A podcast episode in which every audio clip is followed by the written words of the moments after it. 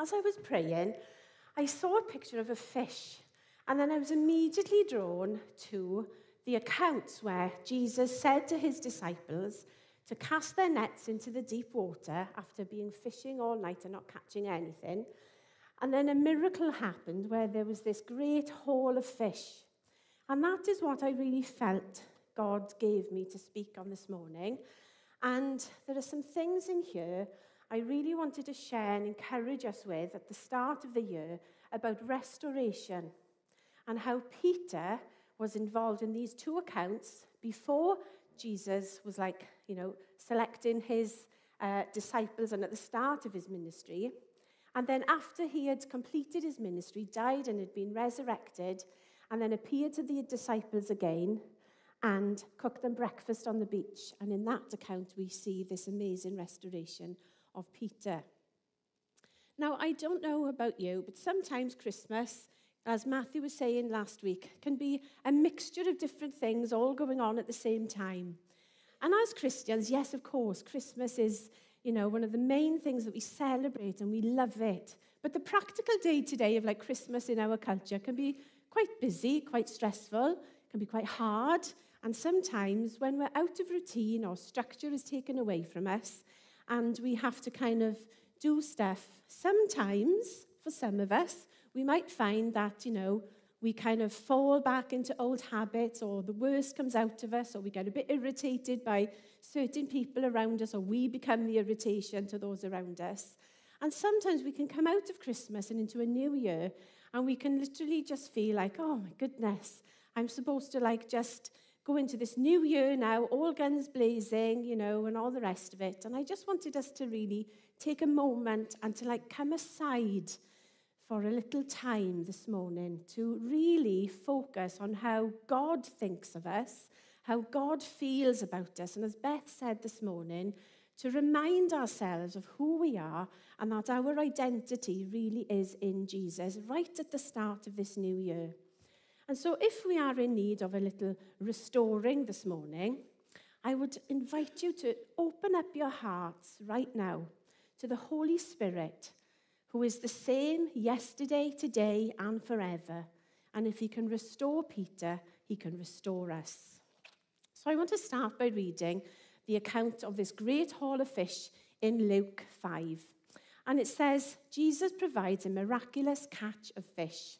So one day, as Jesus was standing by the lake of Gennesaret, with the people crowding round him and uh, listening to the word of God, he saw at the water's edge two boats left there by fishermen who were washing their nets. He got into one boat, one belonging to Simon, and asked him to put out a little from shore. Then he sat down and he taught the people from the boat. When he had finished speaking, he said to Simon, Put out into the deep water and let down your nets for a catch. Simon answered, Master, we've been working hard all night and haven't caught anything, but because you say so, I will let down the nets. And when they had done so, they caught such a large number of fish that their nets began to break.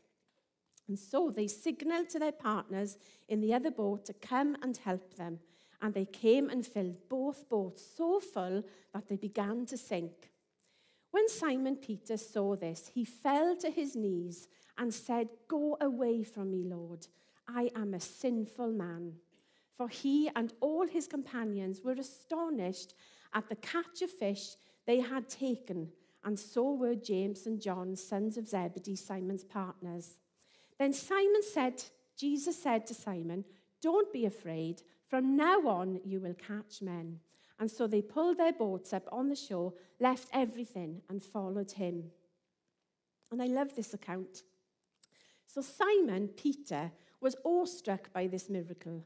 And his first response was to feel his own insignificance, his own failings, and his own sin in comparison to this amazing man, Jesus, who was great, wise, divine, awesome, who had just performed this amazing miracle. And he was amazed that Jesus could even be slightly interested in a man like him, to be on his team and to be become a follower of Jesus? How could this amazing, godly rabbi be interested in an ordinary guy like me? And this is what I love about this text that the disciples are so relatable, especially the likes of Peter. Impulsive, passionate, real, outspoken, a little bit of a lad. And it's really comforting to know that Jesus picked or chose or selected the likes of Peter to become his like inner circle. Those he would train and love and teach and rebuke and challenge and do amazing miracles in front of. Accounts that we are still reading about 2,000 years later. Ordinary people, same issues, same problems, struggles and hang ups and sins as we have to deal with. And that's okay because God's solution for all of that stuff, sin, was to be dealt with through the life, work, and sacrifice of his one and only Son. And that is what Christmas was about. It was the start of this regeneration that Jesus came to this earth and lived his life and ultimately gave his life for each and every one of us, ordinary people, to have a restored relationship with God, to have the things that we have done wrong forgiven, and to have Jesus in our lives now and an eternity with him forever. Now, when I was writing this song, I was reminded of a song that I used to listen to in the 80s. Anybody remember the Pet Shop Boys? If you're over 35, 40 maybe, 50, who knows? and uh, the Pet Shop Boys had this hit, and it was called It's a Sin. And my friend and I would listen to the top 40 every Sunday night, and we would hang out in her room and we were in musical theatre. So we were always like doing choreographed routines to the song of the week and that type of thing. And I can remember doing like a dance routine to this song. And at the end of the song, the words were like, it's a sin. And there's a verse in there. And it says, I look back upon my life. It's always with a sense of shame. I've always been to the one to blame. It's a sin. And then I can remember at the end of the dance, I was getting down on my knees and sort of putting my hands together and bowing before God and ending this routine. Now, as a young 13 year old Christian, I was very torn that I was dancing to this song that was singing about sin. But having like researched a little bit of it, it's really interesting because the verse that he sings about how he was looking back upon his life, always with a sense of shame. I've always been the one to blame, and how sometimes we can look back on our lives, or I can look back on my life and think about, oh, we should never said that, or we should never done that. But you know, we never need to look back upon our lives like that. When we have given our lives, our dealings, and our sins over to Jesus, because we are assured of his forgiveness and his cleansing, and we are made new. And it's something wonderful to celebrate. And in 2 Corinthians 5:17 it says, "If anyone is in Christ, he is a new creation. The old has gone, the new has come. And Neil Tennant, at the end of this song, beneath the music, he recites text from the Latin Mass as he was a lapsed Catholic. And it's translated I confess to Almighty God and to you, my brothers, that I have sinned exceedingly in thought, word, and deed, though it is my fault, my most grievous fault. And in a way, we can see, you know, this sort of sort of repentance. And some religious leaders at the time praised this song for raising the sort of really important question about sin in a secular society and how it kind of opened up a conversation about it, and also how faith and the cure for sin can be found to a sort of lost generation. And as we know, this is the message of the gospel. And another account of this great catch of fish is found in John 21, verses 1 to 16. And this is what I really want to focus on this morning, because Peter sort of failed miserably, didn't he, when he kind of denied who Jesus was? He must have felt really awful. But in this account, we see this amazing restoration And in our lives, sometimes, when we feel we have stumbled or failed or we're dealing with issues of our past, we never need to look back over our shoulders thinking about all of those things that we have done and our failings because Jesus has put all of those things right because of his work and his love for us. And so here in John, we see this amazing story that afterwards Jesus had appeared again to his disciples by the Sea of Tiberias. It happened the way Simon Peter, Thomas Didymus, Nathanael from Cana of Galilee, and the sons of Zebedee, and two other disciples were there together. And so you can see Peter must have been feeling awful. They must have all been traumatized after the events of the last few days of Jesus' death and then resurrected, and then he's appearing, you know, to various people at different times. And they were probably feeling a little bemused, traumatized, and what's going to happen next? And so Peter says, I'm going off to fish. And some of them said, Well, I'll come with you. And so they go off into the boat in that night and they caught nothing. Early in the morning, Jesus stands on the shore. We all know and love this story when Jesus came and he cooked breakfast for his disciples on the beach. And he called out to them, Friends, have you caught any fish? No, they answered. And he said, Throw your net on the right side of the boat, and you will find some. And when they did, they were unable to haul the net in because of the large number of fish. And then the disciples, whom Jesus loved, said to Peter, It is the Lord. And as soon as Simon Peter heard him say, It is the Lord, he wrapped his outer garments on and he jumped into the sea. Typical Peter, impulsive, just wants to get to Jesus as soon as he can because he's probably been out fishing all night in like sort of, sort of a loincloth, which is like the equivalent of a pair of shorts because that's just easier to do all the fishing with. And it was probably hot. So he puts on his outer garments because it's probably not that respectful to turn up on the shore to your savior of the world or a rabbi in that attire. And so he dives into the water with all these garments, with all this cloth on. Swimming must have been really hard to get to the shore, to get to Jesus. Meanwhile, the disciples are kind of like sensibly rowing the boat to shore with all the fish. But Jesus, um, Peter is like so keen and excited that Jesus is there, appeared after death to them. This is a special moment. He just wants to get to him, to see him. And, and there he is. And then the boat is hauled and the fish arrives, and it was only like about 100 yards when they landed and saw this fire burning, the charcoal with fish and bread on the beach. And in verse 10, Jesus said to them, Bring some of the fish you have just caught. And Simon Peter climbed aboard and dragged the net ashore. It was full of large fish, 153 to be precise. But even with so many, the net was not torn. Jesus said to them, Come and have breakfast. And none of the disciples dared ask him, Who are you? Because they knew it was the Lord. Jesus came, took the bread, and gave it to them, and did the same with the fish. And this was now the third time Jesus had appeared to his disciples after he was raised from the dead. And this is the part I want to focus on. In verse 17, Jesus talks with Peter. When they had finished eating, Jesus said to Simon Peter, Simon, son of John, do you truly love me more than these? Yes, Lord, he said. You know that I love you. Jesus said, Feed my lambs.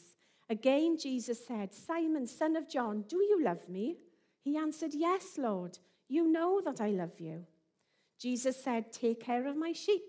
The third time he said to Simon, Son of John, do you love me? And Peter was hurt because Jesus had asked him three times, Do you love me? He said, Lord, you know all things. You know that I love you. And Jesus said, Feed my sheep.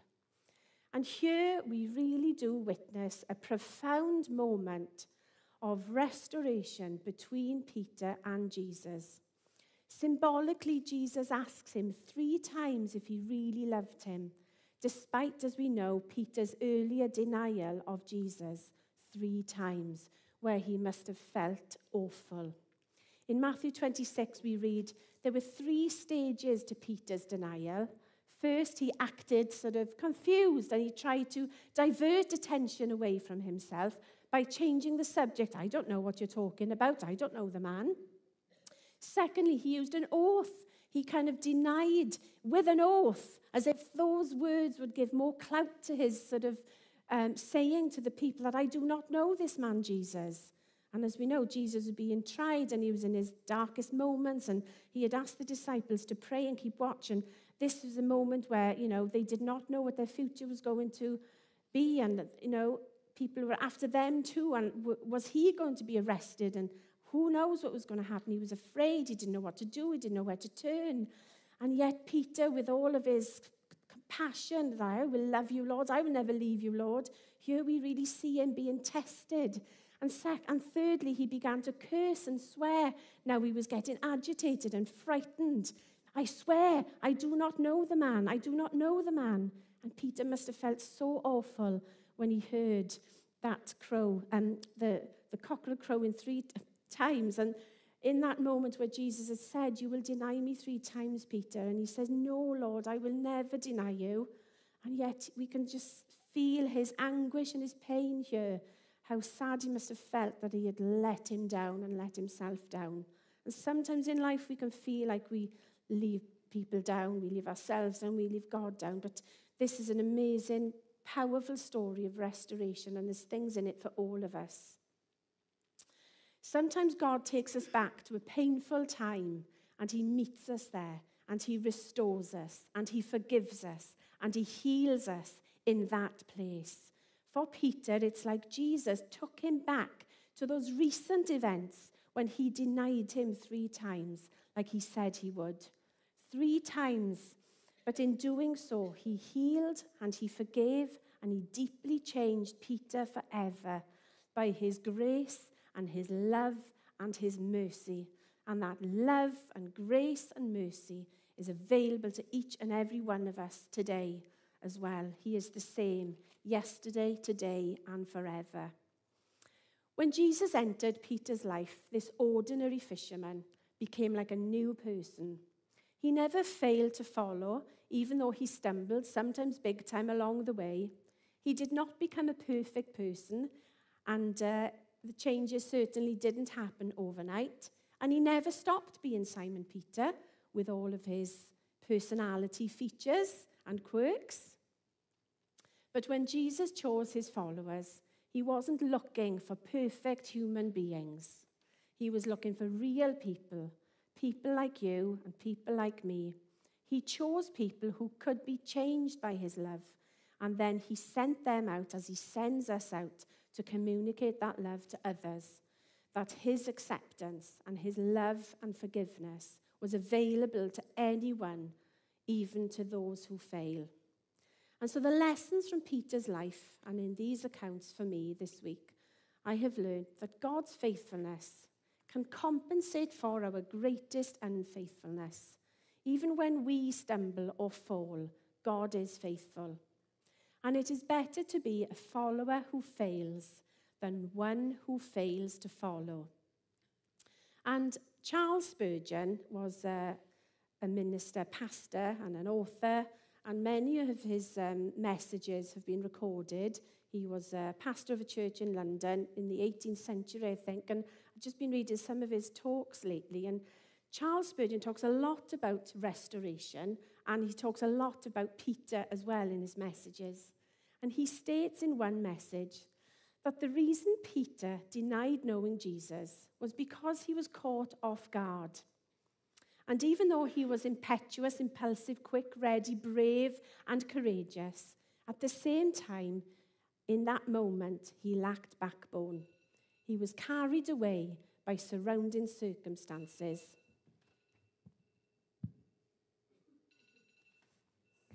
I thought that was my phone then. That's normally my wake up alarm. Anyone else got the same alarm? flashbacks of 6.30 morning alarms. Lovely. Thank you, Russo. Thought my time was up then. Good.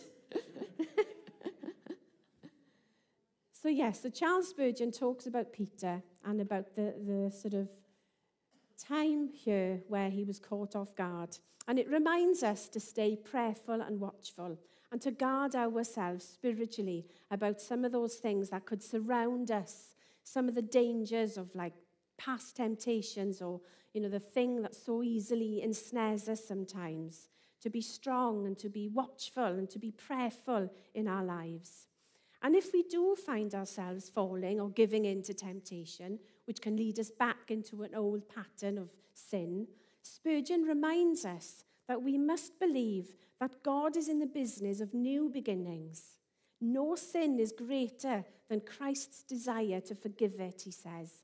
No conscience is too stained that God cannot wash it white. Print every word of that verse in Jeremiah, verse 31, verse 34, chapter 31, verse 34. I will forgive their wickedness and remember their sins no more. And do you know what he says to print it in? Diamonds. These aren't real, by the way. He says, print every word of that in diamonds. That is important. The Greek word for diamond is adamas. It's invincible, it's indestructible, it's a hard material, it's natural, it is an amazing substance found deep in the earth. And it's so valuable, and the only thing that can scratch the surface of a diamond is another diamond. And so remember this I will forgive their wickedness and remember their sins no more. And sometimes as Christians, we know we're forgiven, we know we are loved, we know we are in God's family, but we look back on our lives sometimes with shame, and sometimes the enemy wants to remind us of all our failings, but we need never look back in fear because God promises us that He remembers our sins no more, and we are washed white as snow, we are forgiven, we are a new creation. And I want to encourage us with that, that you would imprint that verse like a t shirt in diamonds and remind ourselves when we feel the enemy is kind of wanting to bring us down or trip us up or discourage us with our past stuff, just to remember that, as Beth said today, who we are in God, we are part of His family. And so it is a new year, and a new year can be filled with new beginnings. And so let's start it with our hearts positioned right before God to enjoy whatever it is God would have us sort of put our hand to this year, and that we know that He is with us in every shape and everything we do and in everything we embark on. It might be hard, it might be tough, but He is with us, and we do not need to fear, just like Tim said this morning. We've had so many reminders and encouragements today, and let's take them all to heart and take them seriously, and to just know who we are in Christ, that we are His children, we are loved, we are forgiven, and nothing can separate us from that. So let's pray. Lord, we are so humbled as your children to stand here today knowing that you've forgiven us so much, that you love us so much, that you came to this earth to deal with this stuff that we deal with so often. And we give all our lives to you wholeheartedly at the start of this year, Lord. We give our failings to you. We give the things that we struggle with to you. We give our temptations to you. And we ask, Holy Spirit, that you would help us and deliver us and build us and make us strong in you, Lord. That you would help us to be prayerful and watchful this year. That we would be aware of those things the enemy would come and uh, trip us up with. But we just want to commit this year to you. We position our hearts, Lord, to be open to the things that you would have us do, to those people that you would lay upon our hearts to reach with your love, Lord. And we just give you our lives at the start of this year. And we ask you, Lord, to be with us and to make this a good year, Lord. One where we see those people that we love come to know you. One where we would see those people we've prayed for healed. One will we see those people who loved you once come back to you, Lord. In the name of Jesus, we pray. Amen.